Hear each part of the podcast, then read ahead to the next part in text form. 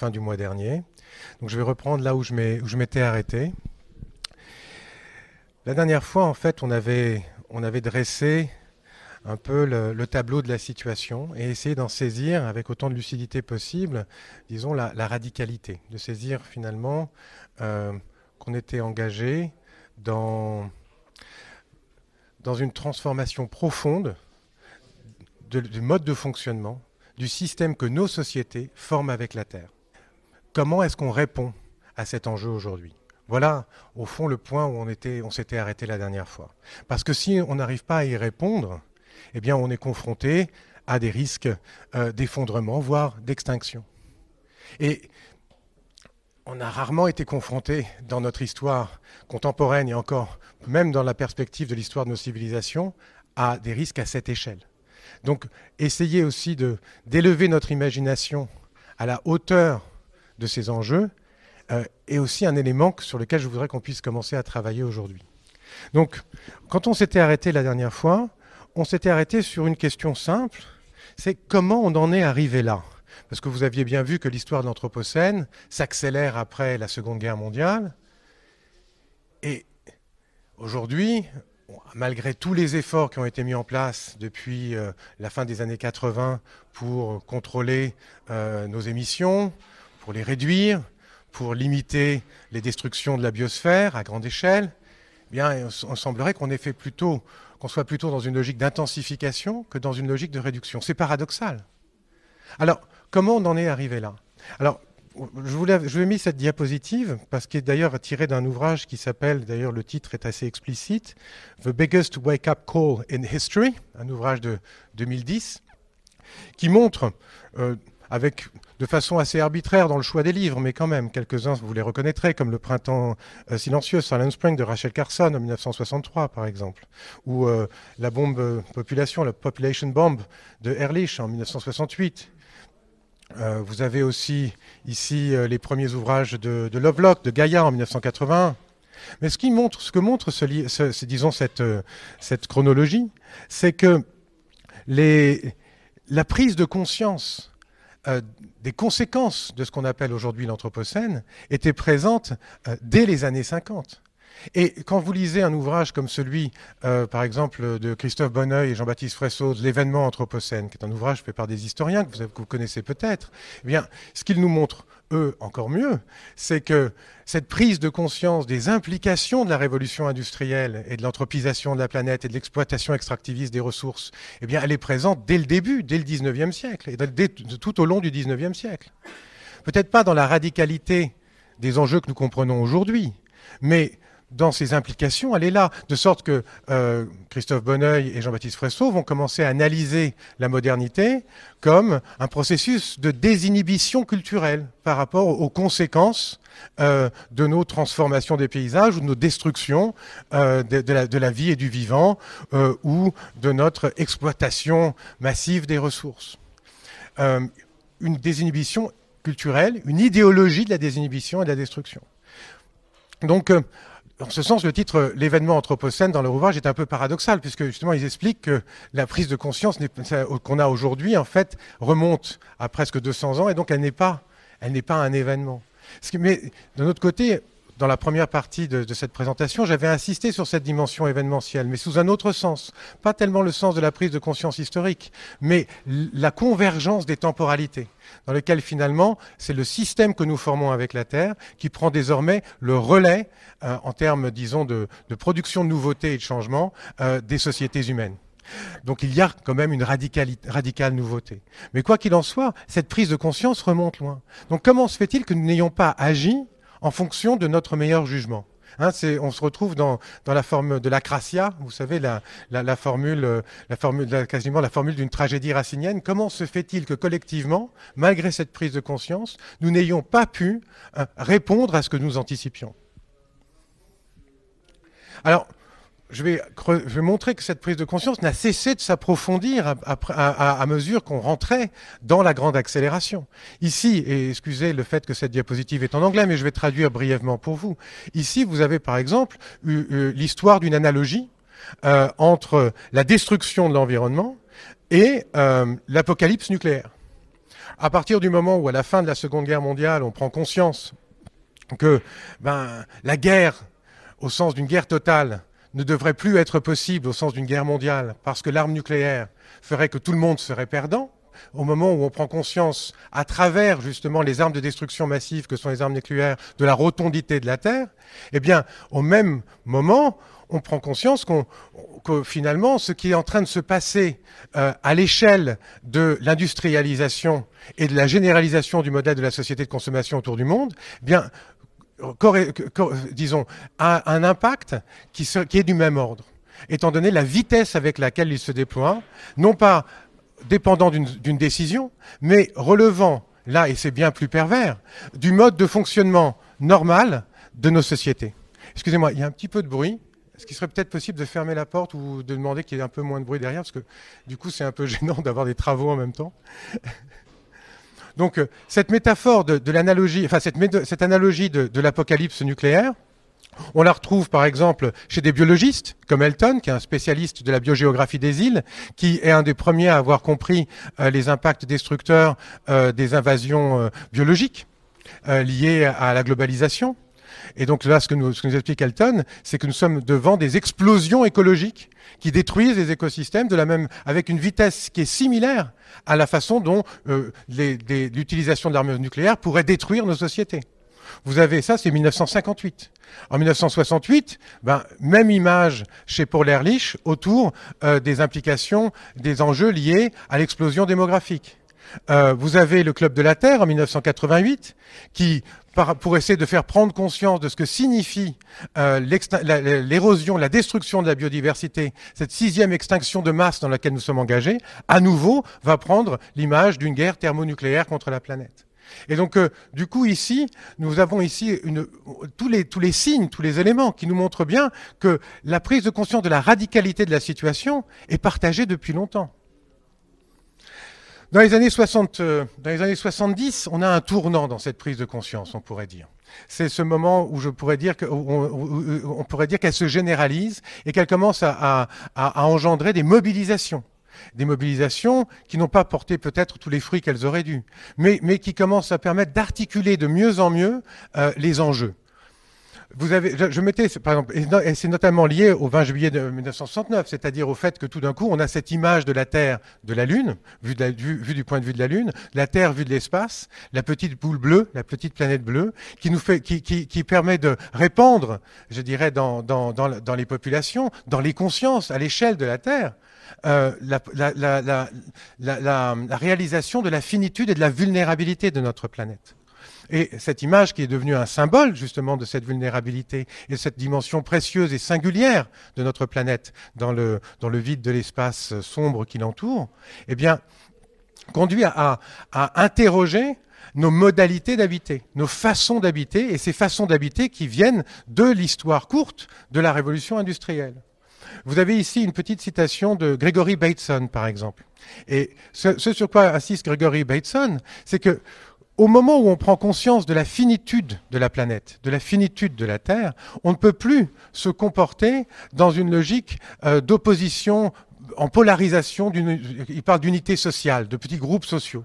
Donc on ne peut plus se comporter de façon insulaire on est obligé de penser les liens qui nous unissent et, dont on dépend. Je ne suis pas en train de traduire cette citation, je vous la laisse la lire parce que ce serait un petit peu lourd de la traduire, mais je la commente. Et sur ce point-là, il dit que si nous continuons à fonctionner selon le même pattern, selon le même schéma de relation à nos ressources et de relation les uns aux autres, eh bien, qui consiste finalement à privilégier ben, l'identité du groupe auquel nous appartenons contre l'identité de tous les autres groupes. Et si nous sommes dans des civilisations ou des sociétés qui disposent de moyens technologiques avancés, alors, et là je lis maintenant euh, la, citation, alors la vraisemblance de notre survie ne, s'étend pas plus loin que celle d'une boule de neige en enfer. Il y a ici une prise de conscience euh, qui est structurelle par rapport à nos modes de fonctionnement, à nos modes d'organisation politique, et qui est présente dès les années 70 et articulée extrêmement clairement. Euh, là, je vous ai mis une autre citation qui mérite d'être lue cette fois-ci, je pense, qui est un peu longue, mais, je la trouve tellement remarquable que je, vais la lire parce qu'elle semble d'une actualité, euh, d'une inactualité, on va dire ça comme ça. Elle, est, intempestive.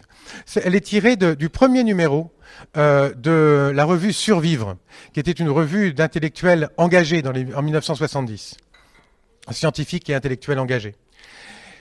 Et donc je vous lis cette citation du premier numéro, 1970. A fortiori, si on évoque la probabilité de la disparition de l'humanité dans les prochaines décades, 3 milliards d'hommes à l'époque, 3 milliards d'années d'évolution biologique, vous voyez que la prise de conscience, disons, des échelles de l'Anthropocène est déjà très présente. C'est trop énorme pour être vraiment concevable. C'est une abstraction. Absolument nul contenu émotif. Donc impossible à prendre au sérieux. Mais oui, c'est au-delà de nos capacités d'imagination. On lutte pour des augmentations de salaire, pour la liberté de parole et la liberté de presse, la sécurité de l'emploi, contre la sélection à l'université, contre la bourgeoisie, l'alcoolisme, la peine de mort, le cancer, le racisme, à la rigueur contre la guerre au Vietnam, on aurait dit la guerre en Irak, en Afghanistan, euh, ou contre la guerre tout court. Mais l'annihilation de la vie sur Terre, cela dépasse l'entendement de chacun de nous, c'est un irréalisme. On a presque honte d'en parler, se sentant suspect de chercher des effets faciles par recours à un thème qui, pourtant, est le plus anti-effet que l'on puisse trouver. Vous voyez bien ici que ce qui, émerge tout d'un coup, et c'est en ce sens que l'Anthropocène fait événement, là je vais continuer cette citation, elle, je la trouve très, très présente, qu'on la réécoute aujourd'hui. Eh bien, ce, en, ce en quoi l'Anthropocène fait événement, c'est justement cet irréalisable, qui est lié à cette convergence des temps, entre le temps géologique, le temps euh, de l'évolution de la vie et le temps de, l'histoire rapide, le temps chaud de nos sociétés. Eh bien, cette convergence, elle, elle matérialise cet irréalisable. Cet irréalisable est un irréalisable, est un impossible tant qu'on reste dans l'horizon de l'histoire. Mais à partir du moment où on commence à penser dans l'horizon du système que nos sociétés forment avec la Terre, on n'est plus dans, cette, dans, dans, cet irréalisable. On est, en fait, ce qui nous semblait impossible devient possible. Mais si ce qui nous semble impossible devient possible, à savoir l'extinction de l'espèce à très court terme, ce qui semble impossible, surtout quand on est euh, au, euh, au, seuil, enfin, dans les 30, en train de sortir des 30 glorieuses, si on peut dire ça comme ça, ça semble impossible, irréalisable à ce moment-là. Eh bien, aujourd'hui encore, ça nous semble vraiment démesurément disproportionné par rapport à, à notre vie quotidienne et aux enjeux de notre vie quotidienne. Mais le côté, et c'est ça qu'on qu voudrait explorer un peu plus loin dans le cours, mais le côté le bon côté de cette pièce collective et partout en même temps, ben, devrait aussi être, pouvoir être considéré comme possible. C'est-à-dire qu'il s'agit vraiment ici de changer de paradigme. Et du coup, comme l'Anthropocène nous propulse justement dans un paradigme d'irréalisation, où on est confronté à l'irréalisable et à l'impossible, eh bien quand on rentre dans ce paradigme, il faut qu'on adapte nos façons de penser et commencer à considérer comme possible ce qui nous semble aussi encore aujourd'hui impossible. Et ça, je pense qu'il c'est les deux faces de la même pièce. Je continue sur cette citation.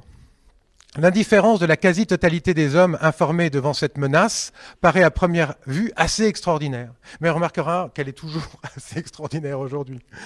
La rationalisation de cette indifférence est coulée dans un moule étrangement uniforme. Elle s'exprime le plus souvent par des simples professions de foi. Je n'y crois pas, moi, à ces visions de destruction de l'espèce humaine. Les choses ne sont jamais aussi tragiques qu'on le dit.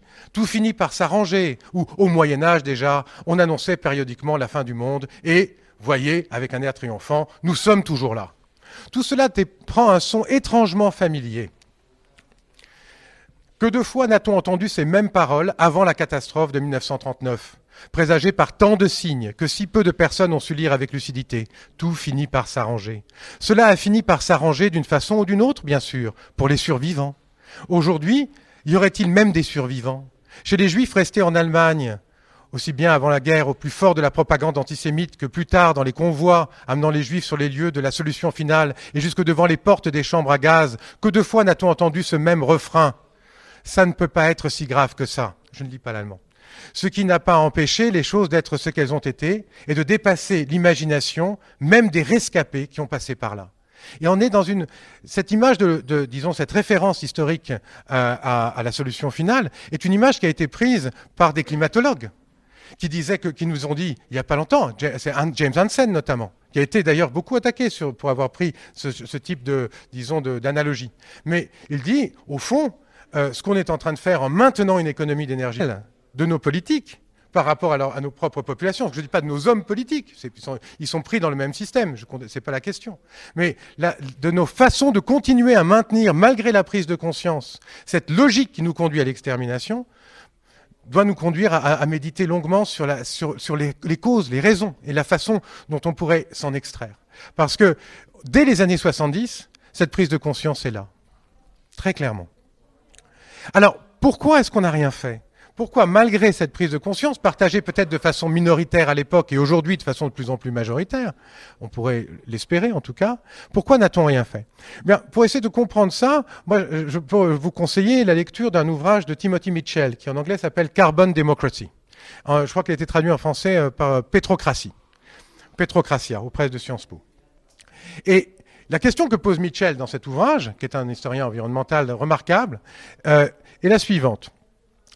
Comment la machine politique conçue pour gouverner à l'ère des combustibles fossiles pourrait-elle survivre à leur disparition? Ce que Gregory, euh, ce que, pardon, ce que Timothy Mitchell nous, interroge et, démontre dans cet ouvrage, c'est que les systèmes politiques, les régimes politiques, les démocraties de marché dont, que nous habitons, dans lesquelles nous avons été élevés, en fait, et qui se sont mises en place essentiellement après la Seconde Guerre mondiale, dans leur forme contemporaine, celle que nous connaissons encore aujourd'hui, eh bien, sont inséparablement liées à leur dimension physico-chimique, à leurs conditions matérielles de possibilité. Et ces conditions matérielles de possibilité sont majoritairement, principalement attachées à l'extraction d'une ressource d'énergie abondante et relativement accessible, aujourd'hui peut-être de moins en moins, euh, qui est le pétrole. Et donc, euh, c'est le lien entre nos régimes politiques et l'énergie qui, leur permet de se maintenir qu'interroge ici euh, Timothy Mitchell.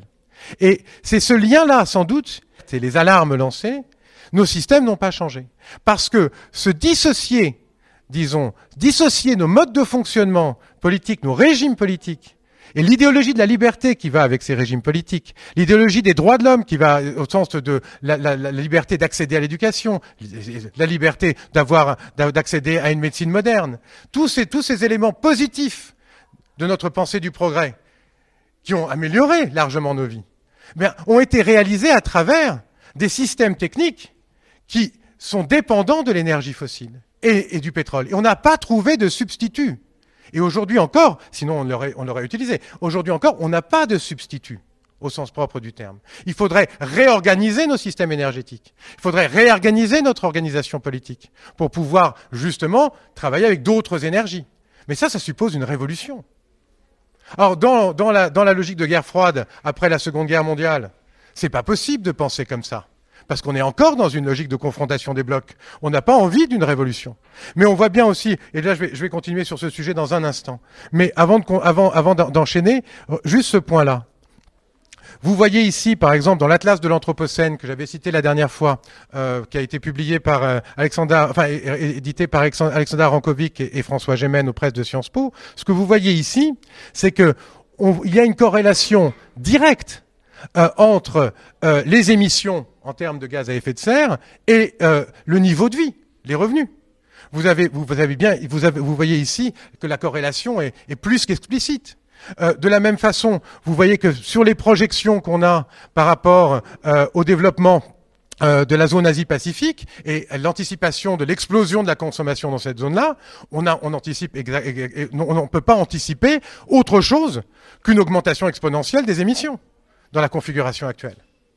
Donc, euh, vous voyez ici aussi euh, que euh, nous n'avons que le développement de nos sociétés, la, logique de globalisation, s'est accompagné d'une augmentation exponentielle à partir des années 50, on l'avait déjà vu avec la grande accélération, de, des besoins de nos sociétés en énergie et que la part du pétrole, malgré tous les efforts qu'on a faits euh, dans ces dernières années, depuis les 20 dernières années, euh, sur, le sujet de réduire cette part des énergies fossiles, eh bien, en tout cas, la part du pétrole demeure quasiment constante, voire augmente. Donc, euh, du coup, en termes de proportion. Et vous voyez bien aussi que euh, les consommations d'énergie, et, et, particulièrement liées évidemment au pétrole, eh bien, sont liées à, à, à, au au, à des grandes phases de développement euh, de nos sociétés. Les pics, par exemple, après la Seconde Guerre mondiale, euh, sont liés avec les Trente Glorieuses, sont des pics énergétiques. L'autre pic qu'on a plus près de nous dans les années entre les années 2005, 2007 et 2017 ici sur ce schéma est lié euh, au développement chinois. Donc du coup, on voit bien en Chine, du coup, ce qu'on voit bien ici, c'est qu'il y a une inséparabilité entre un modèle de société et ses conditions matérielles. Ça semble évident, mais ça explique sans doute, ça permet sans doute de mieux comprendre pourquoi certaines choses sont inaudibles. Il est inaudible après la Seconde Guerre mondiale, dans une logique de guerre froide, euh, de se dire qu'on va euh, ben, tout simplement se mettre en situation, et c'est important ce que je vous dis pour interpréter les scénarios qu'on va voir après, il est, inaudible dans une situation de guerre froide de se dire qu'on va se mettre en situation de vulnérabilité par rapport à l'ennemi euh, en changeant notre système énergétique sachant que euh, toute, la, disons, la, mobilisation euh, en termes de production d'armement euh, liée à la, Seconde Guerre mondiale était liée à l'utilisation massive du pétrole et au passage du charbon au pétrole, ce que raconte très bien Timothy Mitchell. Donc du coup, il serait fou de, de se mettre en situation de vulnérabilité en ce sens. Donc il est inaudible d'engager une transformation à ce niveau-là. Donc les impératifs de sécurité l'emportent toujours sur les impératifs de soutenabilité. Et ça, c'est important quand on va voir les scénarios. Mais là, donc, je continue avec, euh, avec euh, Timothy Mitchell. Il est aussi inaudible de changer notre système parce que, notre système d'approvisionnement énergétique, parce que comme le raconte formidablement bien Timothy Mitchell, et c'est très émouvant la façon dont on, parce qu'il nous fait relire l'histoire de ce point de vue-là. Parce que du coup, nous, on voyait le bon côté. Mais l'autre côté, le passage du charbon au pétrole, ça a permis aussi de casser les mouvements de contestation euh, ouvriers, les mouvements socialistes, euh, dans les, pays occidentaux. Parce que du coup, on cassait la capacité de bloquer euh, autour des, euh, la capacité de bloquer autour des mines, parce qu'il s'agissait justement de ne plus euh, dépendre des forces du travail liées justement à toute l'exploitation des industries du charbon, qui pouvaient bloquer la circulation du charbon, bloquer l'exploitation du charbon, mettre à l'arrêt l'économie britannique et mettre à l'arrêt les économies occidentales. En revanche, avec le pétrole, eh bien, on n'est plus. Du coup, on, s'est libéré de cette dépendance-là. Le pétrole n'est pas produit sur notre territoire, sur nos territoires, massivement. Le pétrole circule dans des zones sur lesquelles il n'y a pas de possibilité d'action de la part des travailleurs dans nos pays. Et du coup, on a, mais ça a conduit à une autre géopolitique dont nous voyons aujourd'hui les conséquences, notamment au Moyen-Orient et ailleurs. Mais qui n'était pas négociable. Au sens où les Américains, sous Bush, disaient notre mode de vie n'est pas négociable. Il y a quelque chose ici de non négociable. Donc la radicalité de la prise de conscience est confrontée à une autre radicalité du non négociable. Et il se trouve que le pétrole, et là je peux continuer ici euh, par rapport à la, logique de la mise en place de l'Empire américain au XXe siècle, était un des éléments clés. Donc, donc je ne suis pas ici pour faire un cours sur la géopolitique du pétrole, mais je voudrais ainsi que vous compreniez à quel point, tout simplement, le pétrole est devenu un élément structurant de nos, de nos, de nos sociétés, euh, structurant des aspirations légitimes qu'on peut avoir dans le cadre de nos sociétés et qui les rend si attirantes pour d'autres, euh, est devenu aussi un élément structurant d'une doctrine économique. Et c'est là-dessus que je vais revenir dans un instant. Parce que c'est parce qu'on a une énergie qui semble inépuisable, une énergie accessible et extrêmement abondante, qu'on a pu développer une économie néoclassique déconnectée de la finitude des ressources. Et c'est donc le pétrole qui a permis de mettre en place l'hégémonie d'un certain type de modèle économique, qui a permis de, qui légitime encore aujourd'hui le contrôle des populations et leur mise au travail. Et quand on regarde euh, la mise en place, par exemple, du PIB, on voit bien que ce qui est mesuré ici, l'instrument de mesure, est lié à l'utilisation d'énergie, est lié au pétrole, et favorise justement, encourage l'exploitation et l'utilisation du pétrole. Donc euh, quand, on mesure toute l'idéologie de la croissance qui est basée sur le PIB, elle est inséparable de sa base énergétique qu'est le pétrole. Et les systèmes politiques qui maintiennent justement l'accessibilité de cette base sont les systèmes dont nous dépendons aujourd'hui pour défendre nos libertés. On est dans un lock-in.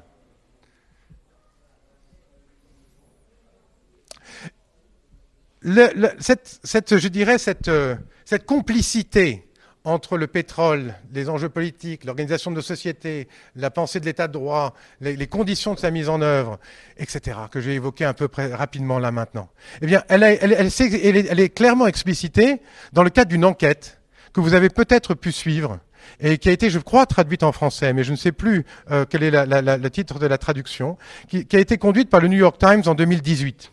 Une belle enquête qui s'appelle, en anglais, c'est Losing the Earth, Losing Earth, the decade we almost stopped climate change. Et ce qui est raconté là, c'est que avec les grandes entreprises, notamment Exxon et autres américaines, les grandes entreprises, les grandes corporations multinationales du pétrole, et le gouvernement américain, les études, les modèles, dès les années 70, sont présents.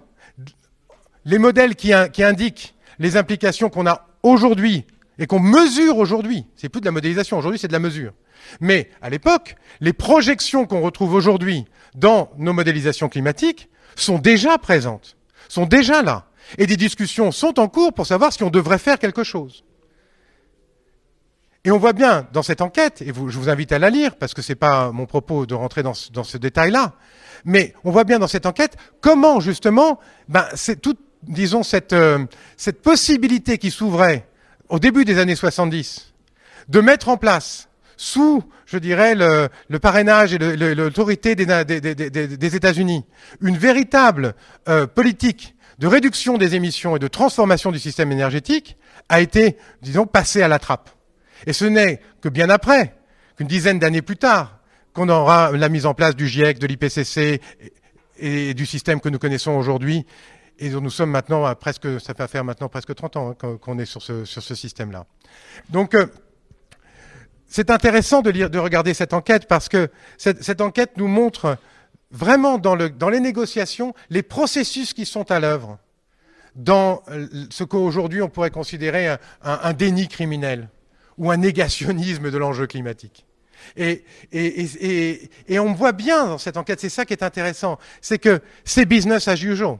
C'est-à-dire que la façon dont on va traiter euh, ce risque, ce risque existentiel, hein, pour, pour, le, pour les civilisations euh, contemporaines, eh bien, on va le traiter en le mettant au même niveau que les enjeux euh, de politique électorale, euh, de, de, de, de logique, disons, de croissance économique. On va le factoriser dans tout un ensemble d'éléments qui vont déterminer la décision, alors qu'il est d'un tout autre ordre.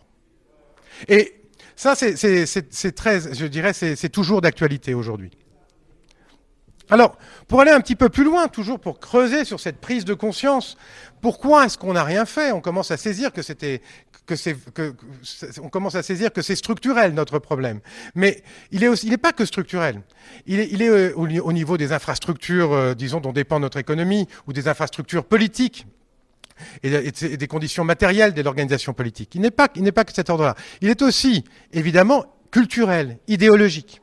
Et Là, je, dans cette diapositive, ce que vous voyez ici, ah, il y a quelque chose qui s'est mis là. Je ne sais pas comment l'enlever.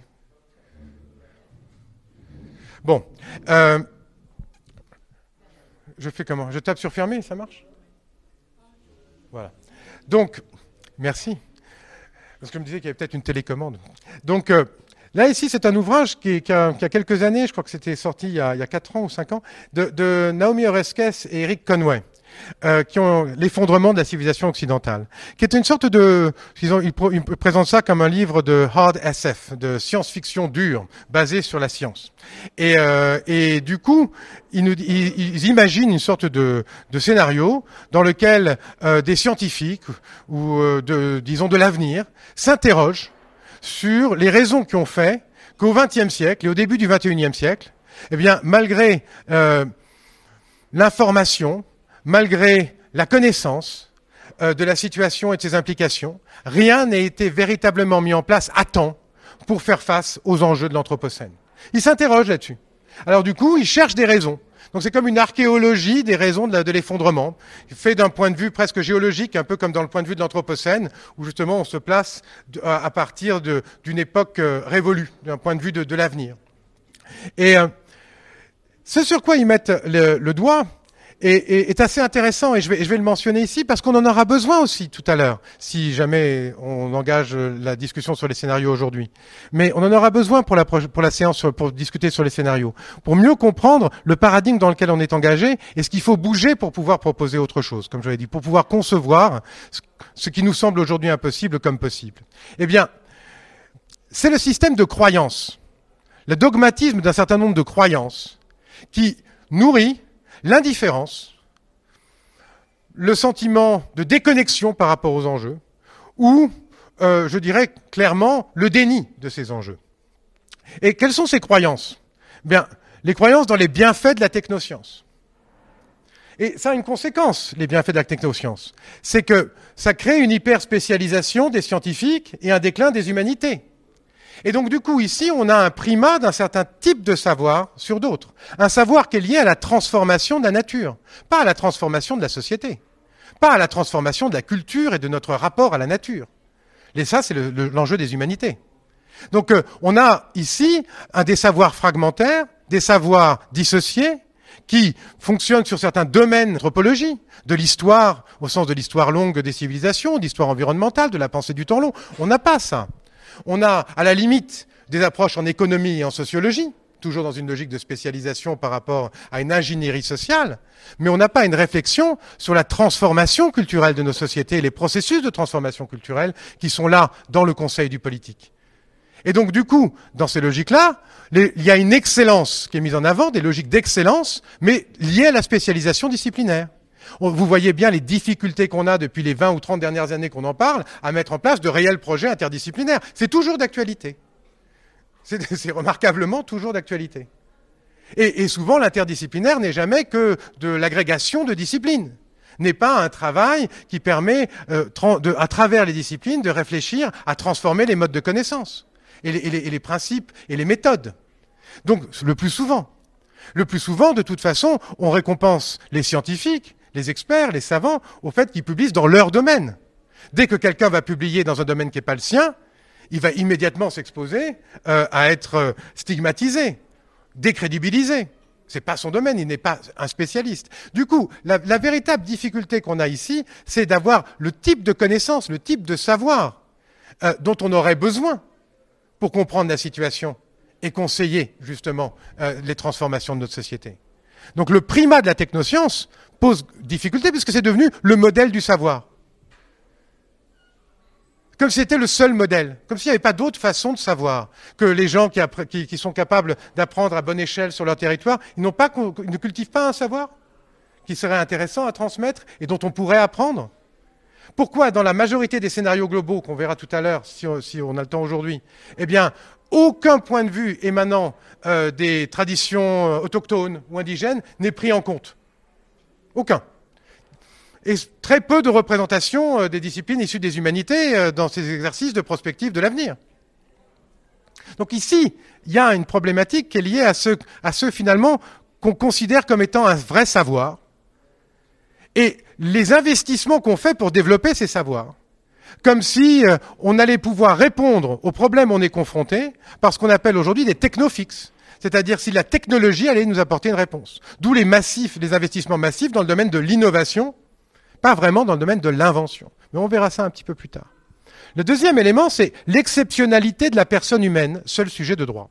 Ça, c'est assez intéressant parce qu'aujourd'hui, c'est contesté un peu quand même, au marge. Aujourd'hui, on a euh, des mouvements en philosophie du droit qui essaient de mettre en avant cette idée que on devrait pouvoir reconnaître une sorte de personnalité juridique euh, au-delà de la personne humaine euh, à d'autres espèces animales, à d'autres animaux, euh, aussi à des entités écologiques, à des rivières, etc. On reviendra sur tout ça plus tard. Mais c'est vrai que cette évidence de l'exceptionnalité de la personne humaine comme seul sujet de droit n'est majoritairement pas, majoritairement pas questionné dans nos sociétés. Seulement à la marge, ça commence à émerger, cette nouvelle sensibilité. Mais vous voyez bien que ça a des conséquences. Ça a des conséquences. Parce que ça veut dire que, du coup, on s'autorise par rapport à, l'exploitation de nos ressources et par rapport à toutes les autres formes de vivants, des privilèges exorbitants. On peut continuer à reconduire indéfiniment une logique de propriété entendue comme droit d'user et d'abuser de ce qui nous appartient. Ce dénivelé ontologique entre, et donc politique, juridique, mais entre l'humain et le non-humain, est un des éléments constitutifs, sur le plan idéologique, de l'organisation de nos sociétés. Aussi constitutif qu'au niveau matériel, notre dépendance au pétrole. Et sans doute inséparablement lié, puisqu'on s'est séparé de la bioéconomie en mettant en place une économie de la pétrochimie. Donc du coup, notre déconnexion, on pourrait, imaginer qu'il y a ici un effet d'amplification. La déconnexion par rapport aux, logiques du vivant et aux, logiques symbiotiques du vivant est sans doute majoritairement liée au fait que nous, dépendons et nous, nous, reposons massivement sur l'usage d'énergie fossile. Je pense qu'ici, le lien est très évident. L'autre élément, c'est l'identification du développement humain avec la croissance économique. Ben, vous voyez bien qu'on est toujours en train de se battre aujourd'hui pour faire reconnaître d'autres critères de développement. Euh, des critères liés au bien-être, au mieux et non pas au plus. Je ne rentre pas dans le détail, c'est une évidence, c'est notre quotidien, et ça continue aujourd'hui. Mais cette idéologie de, la croissance euh, est une idéologie qui nous place dans une situation dans laquelle euh, on est, on est en excusez-moi, ici, dans laquelle finalement on se retrouve incapable ici, dans la logique néolibérale, de penser en fait les coûts externes. C'est-à-dire que pour pouvoir continuer à penser dans une logique de développement humain identifiée à la croissance, on se met dans une approche qui nous déresponsabilise par rapport euh, aux externalités de nos modes de développement et de cette croissance. C'est-à-dire que la croissance n'est mesurée que parce que nous ne faisons pas rentrer dans nos systèmes comptables euh, l'impact de cette croissance sur la destruction de la biodiversité, la qualité de l'air et de l'eau, euh, la qualité des sols. Donc, euh, du coup, cette logique-là est une logique qui, fait que on, place en dehors du champ de la responsabilité de la décision politique les éléments dont nous dépendons pour pouvoir maintenir la logique économique. Donc ici, cette idéologie-là, évidemment, c'est l'idéologie dans laquelle nous sommes engagés et qui explique bien pourquoi on n'a pas pu véritablement faire quoi que ce soit jusqu'à maintenant. Et puis, j'avance un petit peu, l'idée de l'inépuisabilité des ressources. Ah oui, ça c'est vrai que c'est une autre croyance. Alors aujourd'hui, vous allez me dire, ben, on n'y croit plus à l'inépuisabilité des ressources. On en est bien conscient. La Terre est finie, les ressources sont limitées, nous sommes confrontés à des listes de matériaux critiques. Donc, a priori, ça, a l'air d'être une conscience partagée. Oui et non. Parce que ce qui, qui aujourd'hui permet de reconduire l'idéologie de l'inépuisabilité des années 70, des, des, 30 glorieuses, et du progrès du 19e siècle, c'est la logique économique de la substituabilité. C'est cette idée que, bon, ben, si on épuise une ressource, techniquement, on va pouvoir ben, lui trouver un substitut on va, donc, où on va pouvoir trouver des techniques qui seront des techniques qui ne dépendront pas de cette ressource qu'on épuise, mais qui pourront travailler avec d'autres ressources, et donc nous pourrons continuer et substituer indéfiniment.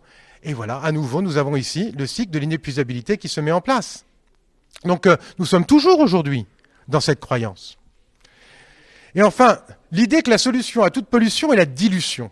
Ça, je trouve que c'est assez intéressant. Euh, sans rentrer dans les débats sur la mémoire de l'eau, les questions de l'homéopathie, d'une grande actualité encore aujourd'hui, qui n'est pas le sujet euh, de cette, du tout de cette conférence, mais quand même, c'est toujours ces croyances-là. Hein. Eh bien, on s'était dit que, bon, regardez, c'est vaste, euh, les océans. C'est vaste, l'atmosphère. Mais nous avons été capables, avec des petits pourcentages, parce qu'on est face à des systèmes non linéaires, en, en modifiant leur composition chimique, de modifier leur mode de fonctionnement. C'est toute la prise de conscience de l'Anthropocène. Et donc, du coup, la prise de conscience que nous formons un système, un seul système avec la Terre, avec la Terre qui est un système, eh bien, qui est un système non linéaire complexe, et qu'il n'y a pas de proportion entre la cause et l'effet par rapport aux processus qui peuvent être déclenchés dans, le mode de fonctionnement de ce système, eh bien, cette prise de conscience fait sauter euh, toute croyance sur l'idée que la dilution nous sauverait des pollutions. Donc on est bien ici dans une situation, on a quoi? On a, à peu près 12, on a ajouté 12, 10, 10 ou 12% de gaz à effet de serre, je crois, quelque chose comme ça. Vous me corrigerez, mais c'est pas beaucoup plus, peut-être un peu plus maintenant, euh, dans l'atmosphère. Ça a changé complètement le régime climatique. La dilution n'a pas fonctionné. Donc, euh, mais ça, c'est pareil avec les problématiques auxquelles on est confronté aujourd'hui, avec les nouvelles substances chimiques euh, qu'on diffuse dans l'environnement, avec la problématique des cocktails, avec la problématique des seuils par rapport à la santé. Donc tous les enjeux de santé sont liés à cette idéologie-là aussi. C'est pour ça que finalement le débat, la question que je soulevais au début euh, sur la mémoire de l'eau et ces aspects-là semble bien connecté. Parce qu'il y a bien ici un enjeu, euh, disons, de paradigme de connaissance dogmatique qui refuse de se mettre en question, et à toutes les échelles. Et puis, donc, du coup, ce qu'on a évidemment dans cette logique-là qui, poursuit en fait les conséquences de cette croyance, ben, c'est que comme on est engagé dans une logique de globalisation économique, qui met en avant la croissance, qui, repose sur les bienfaits de la technoscience, qui finalement exclut la signification morale en raison de l'exceptionnalité de la personne humaine, la signification éthique, des conséquences destructrices de nos modes, de nos activités économiques sur l'environnement vivant dont nous dépendons, sur les milieux vivants dont nous dépendons, eh bien on est évidemment dans un système qui favorise euh, la concentration des pouvoirs. Eh bien oui, parce que sinon, si on n'était pas dans un système de ce type-là, on pourrait dire, ben oui, il y a une question de représentativité à l'échelle locale par rapport aux impacts des activités économiques euh, sur la santé des gens, sur la santé des milieux, sur la santé sociale des organisations. Mais ça, ce n'est pas, ce que favorisent les dogmes que je viens d'énumérer. Ce que favorisent les dogmes que je viens d'énumérer, en fait, c'est une concentration des pouvoirs dans une logique de globalisation dans les mains d'une élite financière et politique. Et donc, nous sommes bien aujourd'hui confrontés aussi à cette situation dans laquelle notre avenir dépend de quelques-uns, d'une minorité. Et ça, c'est pas du tout une dimension complotiste, c'est juste un fait mesurable. Donc, euh, nous le savons, il suffit de regarder, par exemple, les responsabilités par rapport aux gaz à émissions fossiles et les listes des, corporations qui sont les plus concernées, euh, les listes des États dont dépendent ces corporations, etc., les listes des banques et des investissements bancaires qui sont dressés, qui sont publics, et, par rapport à, disons, à, leur soutien à, des énergies, qui, qui à, disons, à l'exploitation d'énergies fossiles et à leurs conséquences climatiques. On sait bien qu'on dépend d'une minorité. Mais alors là, du coup, on se retrouve dans quelque chose de très, simple. Quand on lit les ouvrages de Jed Diamond ou de Joseph Tainter, par exemple, que j'avais évoqué précédemment, on voit bien qu'un des éléments d'effondrement dans les sociétés et les civilisations euh, qui nous ont précédés, ben, c'est l'aveuglement des élites. C'est la dissociation des élites par rapport aux enjeux liés à, disons, à, plutôt qu'aux enjeux, je dirais plutôt, les conséquences liées au maintien du statu quo de rapport de force euh, qui, protègent leur situation. Donc du coup, on est bien dans cette idée que l'aveuglement des élites est aussi un des éléments déclencheurs euh, qui explique pourquoi on n'a rien fait de ce point de vue de plus tard, ce point de vue que prend Naomi euh, Oreskes et Eric Conway sur notre situation. Et c'est un élément clairement identifié sur les approches d'effondrement des systèmes complexes. Et enfin, ce qu'on voit bien, et là ça explique le titre, ce qui est en train de se produire aujourd'hui, c'est que les critiques qu'on peut adresser à Diamond sur la simplification des choses, mais les récits qu'il met en avant dans Claps euh, sur la façon dont certaines sociétés répondent euh, à, je dirais, aux conséquences de l'épuisement des ressources. Euh, sur leur mode de fonctionnement. Il, prend l'exemple archétypique qu'il prend, c'est l'île de Pâques que j'avais évoqué dans le cours précédent. Eh bien, dans cet exemple-là, il montre bien que la façon qu'ont eu euh, les, chefs, les leaders euh, de l'île de Pâques, de répondre aux conséquences écologiques euh, de l'épuisement des ressources en bois, de l'épuisement de l'eau, du développement démographique à l'échelle de cette, île. Donc, d'où le, symbolisme de l'image, mais vous êtes familier de, cette image-là. Eh bien, leur réponse, ça a été, ça a été quoi? Ben, Ça a été d'essayer de d'obtenir, disons, le, soutien de leur, divinité ça a été de construire des statues géantes qui, ont, parce qu'elles devaient être construites, ont conduit à, déboiser encore plus pour pouvoir essayer d'avoir finalement la phase d'accélération. Or aujourd'hui, on est bien face à ça. On est depuis euh, les accords de Paris, euh, depuis euh, deux ans, le dernier rapport depuis 2018, le dernier rapport du GIEC sur les conséquences de prendre 0,5 degrés de, de plus que 1,5 degrés qui est déjà énorme, mais on y est déjà.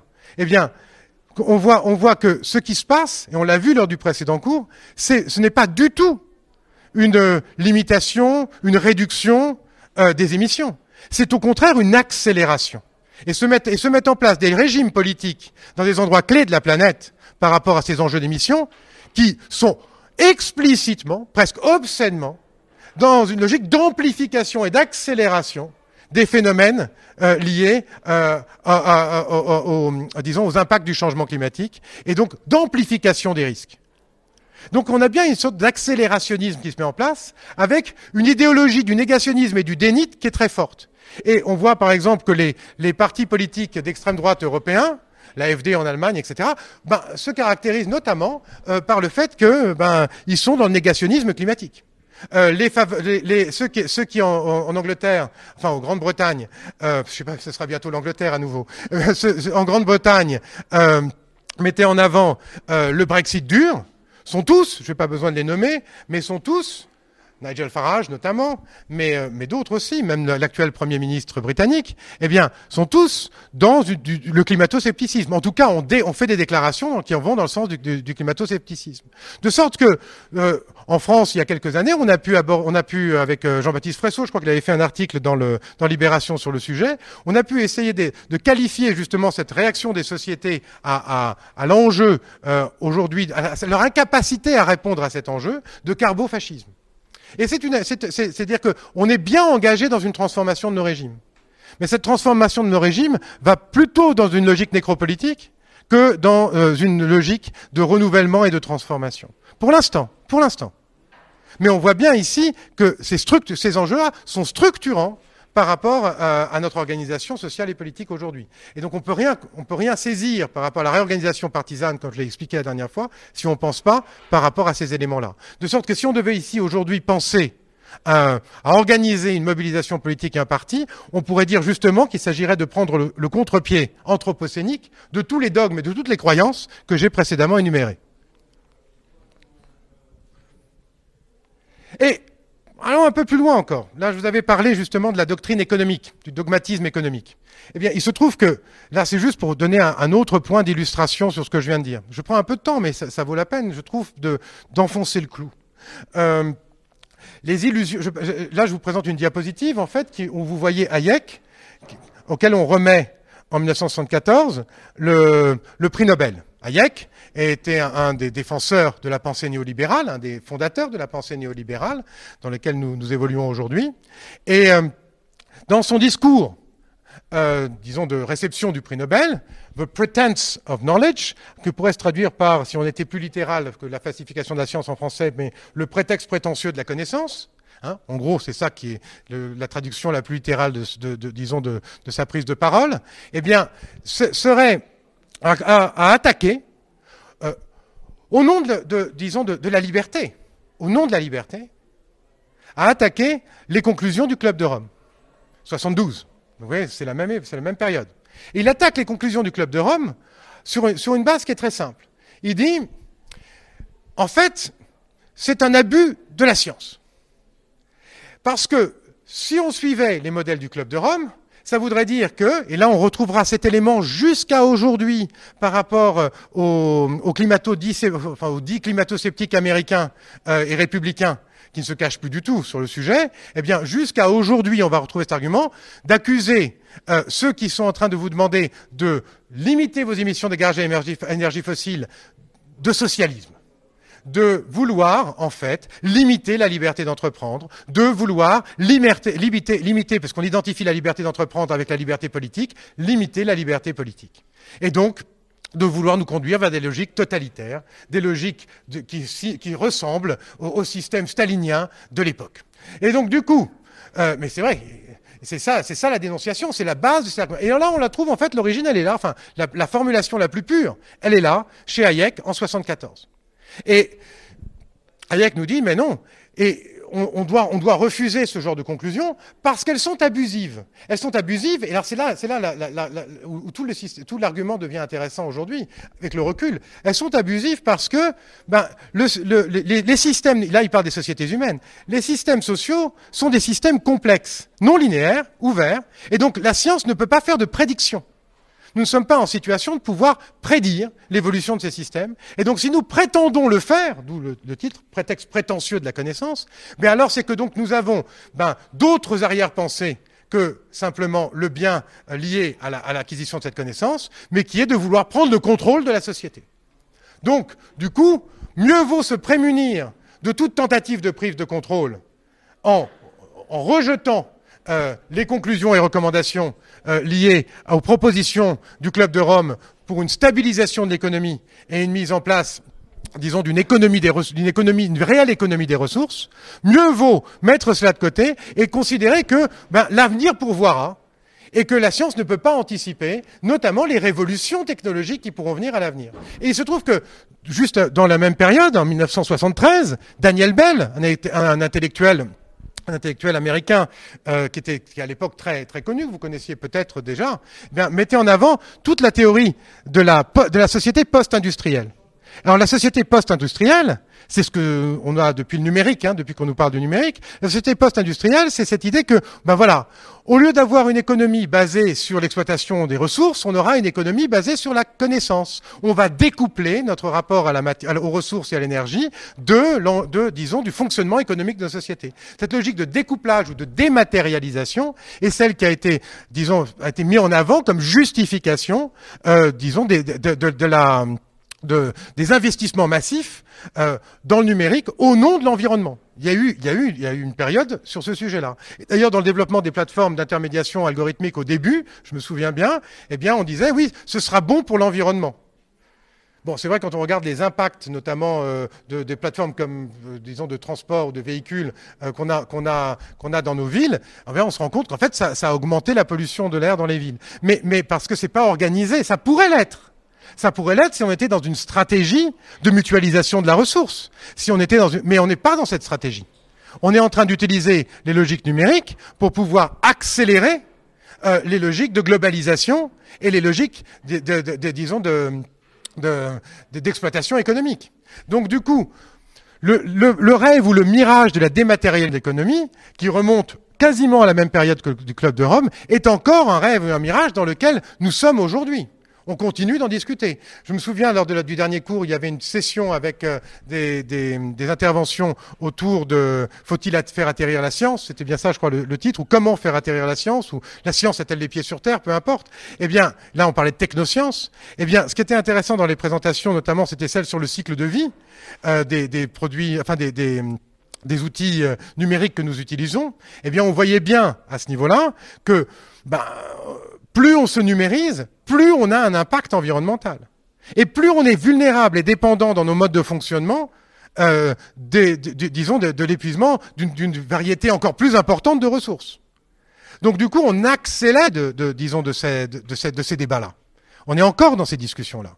Et aujourd'hui, quand on, lance par exemple le plan de la bioéconomie, eh on retrouve les intuitions. La stratégie nationale bioéconomie, ça revient enfin euh, sur le devant de la scène.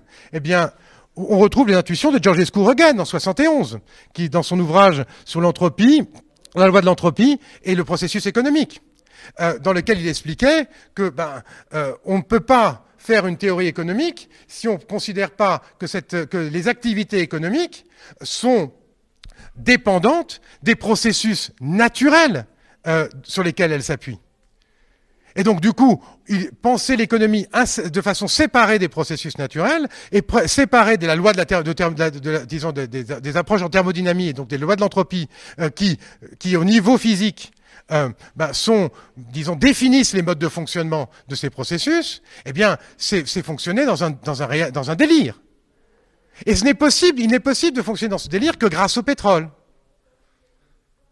Il n'est possible de faire justement cette économie déconnectée que par le pétrole, que par le fait qu'on peut accéder à une énergie abondante et accessible. Et donc, euh, du coup, on retrouve ici, avec, euh, on retrouve ici aujourd'hui cette tension de débat, vous voyez, cette constellation, dématérialisation, 72 clubs de Rome, 73 Belle, la société post-industrielle, l'émergence de la pensée néolibérale, 74, et 71, euh, ben, la pensée de la décroissance et de la bioéconomie. Tous les éléments structurels, conceptuels sont en place au début des années 70. Parce qu'aujourd'hui, si enfin, prenez Bernard Stiegler par exemple, qui réfléchit beaucoup à l'anthropocène. Il parle de néganthropocène. Mais son approche de l'anthropocène est très proche, je ne dirais pas que c'est la même conception de l'entropie, c'est pas ça, mais est très proche des débats qu'on avait dans les années 70. Parce que ce qui met en avant, c'est le fait que l'enjeu ici, c'est de transformer ben, nos politiques industrielles, de transformer les mécanismes de marché soutenus par l'État et les réglementations d'État, qui aujourd'hui favorisent l'entropie. Il s'agit de faire une politique néganthropique. L'économie contributive, par exemple, de Stigler, à, bonne échelle territoriale, ben, s'inscrit clairement dans, le cadre de ces débats-là pour essayer justement de, de, faire une politique qui lutte contre l'entropie. L'anthropocène, de ce point de vue-là, c'est l'amplification par les activités humaines des processus anthropiques. Or, le vivant, c'est le contraire de l'entropie. Donc du coup, ce qui résiste à l'entropie. Et donc du coup, faire une politique anti-anthropique, c'est faire une politique du vivant. Donc c'est vers ça qu'on doit commencer à réfléchir. Mais vous voyez bien que cet enjeu du vivant, anti-anthropique, ben, qui structure aussi aujourd'hui, je dirais peut-être le, champ conceptuel, le champ d'action politique, je trouve de plus en plus, ben, prend son, tout son sens. Alors, il y a d'autres raisons, en fait, qui expliquent aussi la difficulté, parce que je continue à approfondir hein, cet aspect-là, il y a d'autres raisons qui expliquent aussi la difficulté qu'on a, a aujourd'hui à, prendre les bonnes décisions. Cette autre raison, elle est liée euh, notamment, alors excusez-moi, c'est encore de l'anglais, mais euh, notamment au fait que on prend de plus en plus conscience, aujourd'hui à l'Anthropocène, que ce qu'avant on pensait pouvoir séparer, à savoir, le, disons, la, ce qui relevait de la connaissance de la nature et ce qui relevait euh, de la connaissance du mode de fonctionnement des sociétés humaines, eh bien, ne peut plus être séparé. L'Anthropocène, en raison même des boucles de rétroaction qui lient les systèmes sociaux et les systèmes naturels dans un même système, fait que la différence entre nature et culture, nature et société, qui est la base, disons, de l'autonomie moderne et de la pensée du progrès au sens moderne, cette idée qu'on peut s'affranchir des lois de la nature en choisissant nos propres lois, eh bien, ça ne veut pas dire que ce c'était pas une bonne idée. Ça veut dire qu'il s'agit de dépasser cette idée. Aujourd'hui, elle est dépassée. Cette idée, là, aujourd'hui, on on peut plus développer de recherche si on n'intègre pas en même temps toutes les dimensions, à savoir les dimensions des modes de fonctionnement des processus naturels et les impacts des activités humaines sur ces modes de fonctionnement. Et les effets en retour des impacts des activités humaines sur les modes de fonctionnement des effets naturels sur les activités humaines. Oui, c'est, pas possible de fonctionner, enfin, pardon, d'interroger aucun phénomène aujourd'hui si on on prend pas en compte toutes ces dimensions en même temps. Et alors, du coup, ça pose des soucis, parce que ça complexifie énormément les choses. Bon, euh, comme dirait Latour, ça les rematérialise, ça permet de les repolitiser, et ça on verra pourquoi et comment, mais surtout parce que ça les recomplexifier. Et cette recomplexification prend du temps, d'une certaine façon, mais aussi, surtout, ben, là ici, ce que vous voyez, c'est la, la, chaîne alimentaire avec les cascades trophiques de la morue ou du cabillaud. Là, c'est juste la, la, représentation ici, comme cette énorme pelote, de, disons, des, relations du cabillaud avec toutes les autres espèces euh, dont il dépend dans son environnement. Vous voyez, et les interactions entre ces espèces, etc. De sorte que si on agit à certains endroits, on agit à d'autres. Comment, comment, comment comprendre dans cette logique systémique ce qu'on fait? Quand on met en place des logiques de quotas de pêche, est-ce qu'on tient, on tient compte de la population? Et on est dans une logique assez, euh, je dirais, agricole, mais appliquée à la, vie marine, euh, de harvest, hein, de, récolte, euh, de moisson, de moisson. On moissonne du poisson. Mais quand on moissonne du poisson, on moissonne dans ses relations. Et du coup, on ne comprend pas du tout ce qu'on fait. Et donc, du coup, ça complexifie énormément les choses. Alors, comment est-ce qu'on arrive à faire passer cette compréhension de la complexité qui émerge de plus en plus euh, à l'interface de diverses, des diverses sciences, hein, des diverses pratiques scientifiques en situation, sur, je dirais, sous la forme d'un conseil du, aux politiques. Sur la forme d'un conseil pour euh, réorganiser la gouvernance du territoire, des territoires, réorganiser la façon dont, on va déterminer euh, l'arbitrage sur les exploitations de ressources vivantes, renouvelables ou non renouvelables. Comment est-ce que Comment est-ce qu'on arrive à faire ce passage? Vous voyez bien ici qu'on a un problème institutionnel et puis on a un problème lié à la façon dont on pense linéairement les relations entre savoir et pouvoir, dans la façon dont le savoir légitime une certaine forme de prise de décision. Parce que et, vous voyez bien que dans les débats, euh, les, dites controverses aujourd'hui qui se généralisent euh, autour de quasiment tous les enjeux, eh bien, on se retrouve justement dans une incapacité de trancher. Alors, est-ce que cette incapacité de trancher est une incapacité qu'on doit considérer comme quelque chose de négatif Non. Cette incapacité de trancher est une, situation dans laquelle on doit se donner le temps, disons, pour pouvoir prendre des décisions. Et on doit déterminer les formes de décision qui permettent de mettre en place euh, des correctifs, des réversibilités, des prises en compte d'impact, etc. etc. Est-ce qu'on se donne ce temps quand on met en place des nouvelles technologies? Quand on met en place de nouveaux produits chimiques qui, travaillent, vont, qui vont rentrer dans ces réseaux de relations? Non. Donc en fait, les, véritables, là, là, on voit bien que un des enjeux qui fait que nos sociétés ne peuvent pas entendre ou n'ont pas écouté, ou on n'a pas réussi à s'organiser collectivement, c'est parce qu'on est en manque des institutions pour le faire. On a des institutions qui sont des institutions euh, bon, mises en place après la Seconde Guerre mondiale, hein, pour la plupart, euh, qui s'appuient sur notre histoire longue, napoléonienne en France, mais, on ne parle pas que de la France ici, bien entendu. Et sur ce point-là, il faudra revenir, et dans les prochaines séances, bien plus en détail, pour voir quel type d'institution pourrait répondre à cette situation. Ce n'est pas mon propos aujourd'hui. Je reste un peu abstrait. Mais clairement, c'est là-dessus qu'on va devoir travailler aussi. Et ça explique pourquoi on n'a pas pu s'organiser collectivement. Et ceux qui ont pensé ça, ben, c'est tous ceux qui ont, pensé ce qu'on a appelé la modernité réflexive. Je ne rentre pas là-dedans aujourd'hui dans le détail. Mais ce qui est intéressant dans la pensée, par exemple, d'Ulrich Beck, pour prendre cet exemple, avec euh, la Société du risque en 1992, euh, et que ça remonte quand même à un certain temps, eh bien, c'est au même moment que Rio. Euh, eh bien, ce que, développe la pensée du dépasse largement le cadre des, institutions dont, nous avons hérité euh, de, la société industrielle et de la mise en place de la société industrielle. Et ce sera un enjeu qu'on discutera sur la question du principe de précaution un peu plus tard, mais pas, aujourd'hui. Mais ce qu'on voit par exemple dans l'analyse d'Ulrich Beck qui réfléchissait à l'époque à Tchernobyl, Aujourd'hui, on a eu Fukushima entre-temps. On a eu Fukushima. C'est ces catastrophes dans lesquelles il est impossible de séparer la catastrophe naturelle de la catastrophe technologique. cette mise, ben, ces types de catastrophes qui sont les catastrophes anthropocéniques auxquelles nous sommes confrontés aujourd'hui, mais auxquelles le coronavirus, par exemple en Chine, ben, euh, correspond également. On est dans ce type de catastrophe-là. Impossible de séparer les responsabilités. Bah, on pourrait aussi parler de ça. Mais, là, je prends quelques exemples. Et donc, du coup, des exemples qui frappent l'imagination, en fait. L'épidémie d'obésité frappe aussi l'imagination, c'est vrai. Mais du coup, ce, à quoi on est confronté ici, c'est une, situation dans laquelle le risque auquel on est exposé dépasse largement les critères de les, conditions de la responsabilité par rapport à ce risque.